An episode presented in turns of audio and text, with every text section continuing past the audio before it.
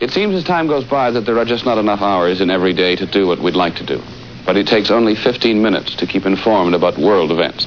I hope you'll join me on Peter Jennings with the news. Tomorrow at the dinner hour on ABC.